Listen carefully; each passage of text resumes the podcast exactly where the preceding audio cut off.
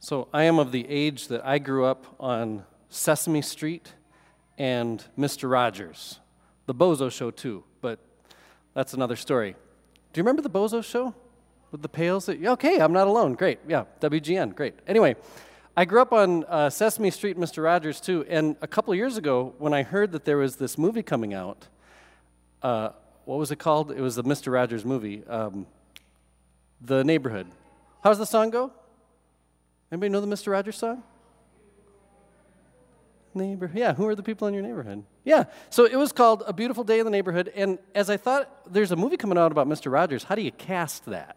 That'd be challenging, wouldn't it? Because you got to find somebody who's who kind of looks like him. That always helps. But you also need somebody who kind of has a character like Mr. Rogers, and Hollywood isn't just full of those people. And I, I was thinking, you know, you, you can't cast anybody so like like Johnny Depp, for example, has wide range as an actor, but I just wouldn't be able to buy him as Mr. Rogers. And so when I heard it was Tom Hanks, I'm like, well, of course, Tom Hanks, right? Because Tom Hanks, we in a celebrity culture, we think we know who people are, right? Like I, I think I might be best friends with certain uh, celebrities. Maybe you, you know, you think like if I ever met that person, we'd just hit it off. I just know we would. Um, I won't name the people in my life, but there are people. Anyway, as as I learned about Tom Hanks a little bit uh, after I heard that he'd gotten this part, there was an article in the New York Times. It was actually came out March of last year, and the author was disappointed in interviewing Tom Hanks to find out he is who you think he is, because she was hoping to like get an angle that you've never heard before that you'd be interested in reading, and so the story became. What's interesting is he actually is who you think he is. And she gave a couple examples. She said, you know, there was once when he was filming a scene in Rome for one of the Da Vinci Code movies. And as they were filming, they take up a lot of space in those tiny, cramped Roman corridors, you know? And they were actually blocking a chapel that's near the Pantheon. And so as they're filming this scene, Tom Hanks, as he's trying to, you know, act, work, all that, he notices there's a commotion among the bystanders who are watching this scene happen. And the commotion is happening because there's a bride dressed in white and her dad in a tux, and they're trying to get to the chapel but, but are blocked. And so Tom Hanks stops everything and he escorts these two people to where they're trying to go. And everybody, of course, is applauding, like, what a, what a great guy, you know? Tom Hanks, such a nice guy. Or there's another story. He goes up to a Girl Scout table because apparently he does his own shopping. And as he's getting a few boxes of Girl Scout cookies and throws in an extra $20 bill, he then stays for a little bit to take selfies with anybody else who will come and get a box of cookies. He stays for like a half hour taking selfies with all these strangers. He's kind, he's generous. It's just who he is. It's what people expect of him, and it's what he does. And I tell those stories because that celebrity culture that we have and thinking we know people, I think it gives us a, an open window into how everybody's perceiving Jesus as he approaches the city gates they think they know him because of how public his ministry has been. By Mark chapter 11, there's been a very public preaching tour through Galilee. Jesus has fed 5,000 and then 3,000 a separate time.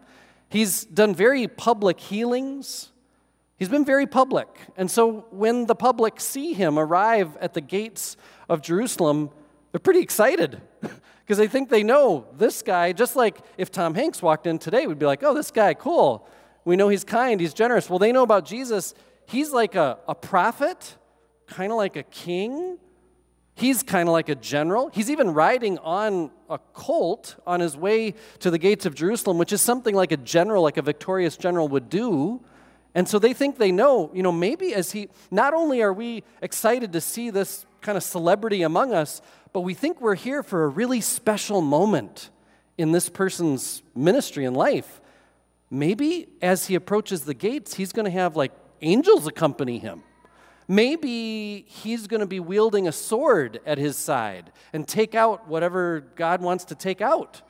Like, these are the things they're excited about as Jesus approaches the gates because he has this reputation, because they feel like they know him. And so they're just they're really excited to the point where they've cut a lot of palm fronds and plants and anything they can find to, to lay before him as, in, in the path before him as he goes up to the gates. They're taking their cloaks off for his colt to tread on as they make their way. And everybody gets in like a parade formation. Every time we sing All Glory, Laud, and Honor, and this is the second year in a row we haven't gotten to parade around, but you know, that's, that's the parade song for the church, right? Because it's Palm Sunday, and we remember this journey Jesus makes with all these people before him and behind him. And what are they shouting?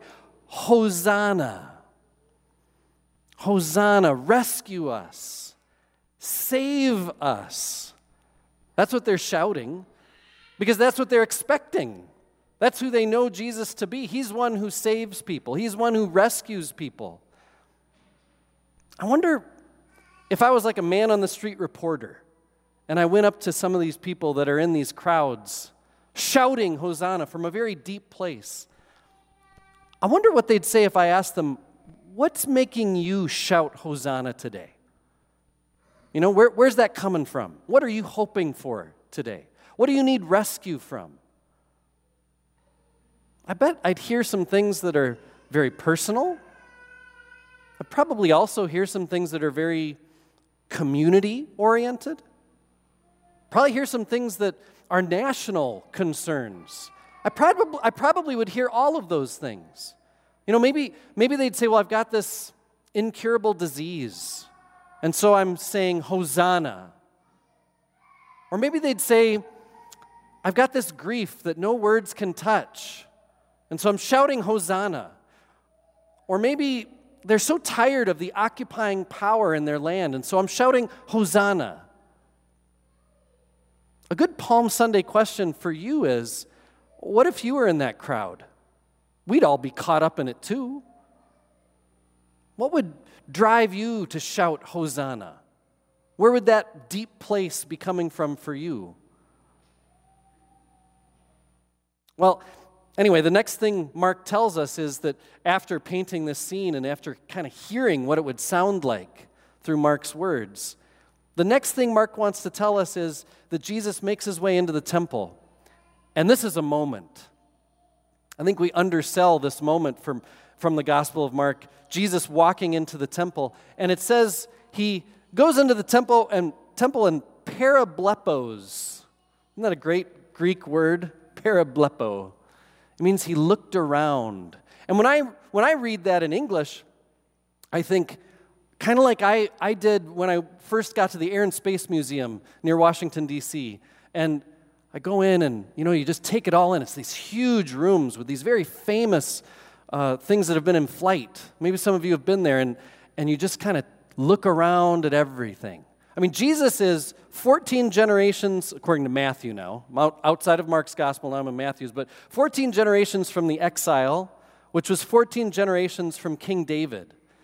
And so, 28 generations ago, remember, Jesus is a direct descendant of King David. And 28 generations ago, David his son, so 27 generations, Solomon, had built this temple Jesus is standing in. He built this temple to house the Lord. So you've got a direct descendant of David, Jesus, and the Son of God, Jesus, standing in this temple built for the Lord. It's kind of a wrap your mind around kind of moment, you know? And as he looks around, he would literally have seen well, people selling things to be sacrificed on the altar. We know that because not, not long after the story we heard for our gospel today, Jesus is about to get upset and overturn the tables. He would have seen those animals and the people selling them. He would have seen Pharisees and scribes who were frowning at him. They weren't as excited nearly as the people outside who were shouting, Hosanna, save us, rescue us. But I don't think Mark is trying to get us to literally uh, imagine what Jesus is literally seeing in the temple.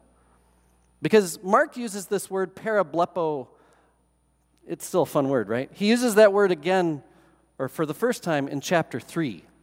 And I think it helps us understand what Mark means by this word, look around.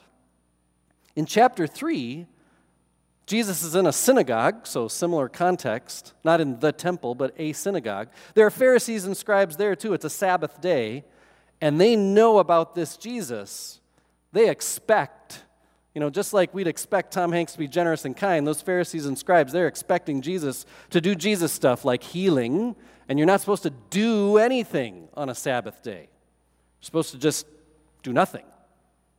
And so Jesus, knowing that that's what they want to do, they want to accuse him. There's this man with a withered hand. And so you see the whole thing is set up for Jesus to like get caught and get in trouble. So Jesus says before he does anything, he simply puts it out there, is it lawful for a person to do harm or to do evil on the Sabbath? To save life or kill it? And everyone is just silenced. And so that's when Jesus heals this man with the withered hand, and then Jesus parablepos. He looks around at everyone with anger, Mark says, grieved at their hardness of heart. That's what a parablepo look around looks like. It's more of a hmm feeling. Angry and grieved. And that's the kind of parablepo that Jesus has in the temple as he's just gone through Hosanna, Hosanna. And now he's in the temple looking around at everything with anger, grieved, seeing spiritual blindness, hardness of heart. He's seeing the painful results of empire. So many who have, but so many more who have not. He sees all that. What would we see if we parablepoed right now? That's another Palm Sunday question. As much as we imagine Palm Sunday to be this triumphal entry into Jerusalem, it is also this moment Jesus looking around and seeing hardness of heart, feeling grieved about it. That's our opportunity this week as we enter into a holy week.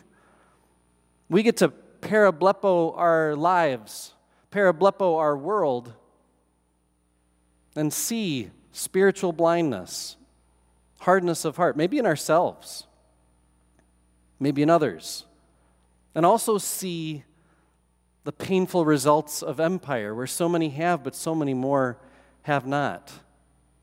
Sometimes we might wonder if Holy Week, if this whole story is just for me.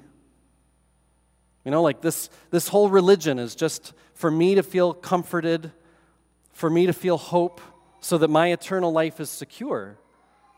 I invite you this Palm Sunday as we enter into Holy Week, I invite you to remember the first words Jesus says in the Gospel of Mark. It's kind of a thesis statement for the whole Gospel. The time is fulfilled, Jesus says. The kingdom of God has come near. Repent and believe in the good news. That thesis statement tells us this gospel, this good news story that we're about to hear in the Gospel of Mark, that we're now in the 11th chapter of, this isn't just about Jason. This isn't just about any one of us.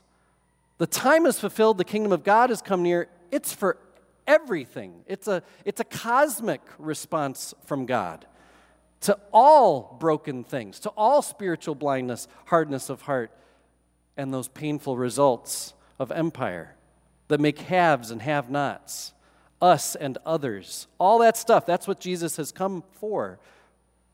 That's what rescue us and save us is for.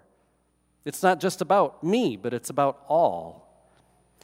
And so, as we parablepo, we might be able to see with eyes like Jesus has.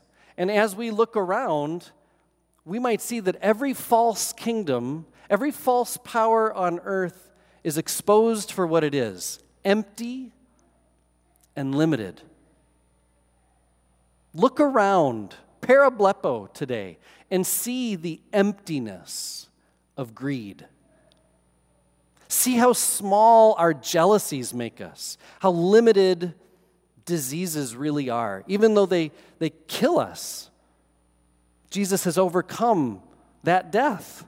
See how untrue skin color or sexual orientation are at defining us, as the real defining factor is that we are children of God.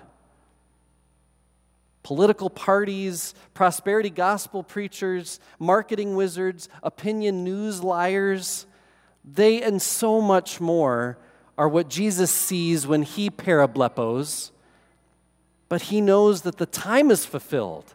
He knows that the kingdom of God has come near. And so he knows woe to all that is empty, to all that is limited or dying.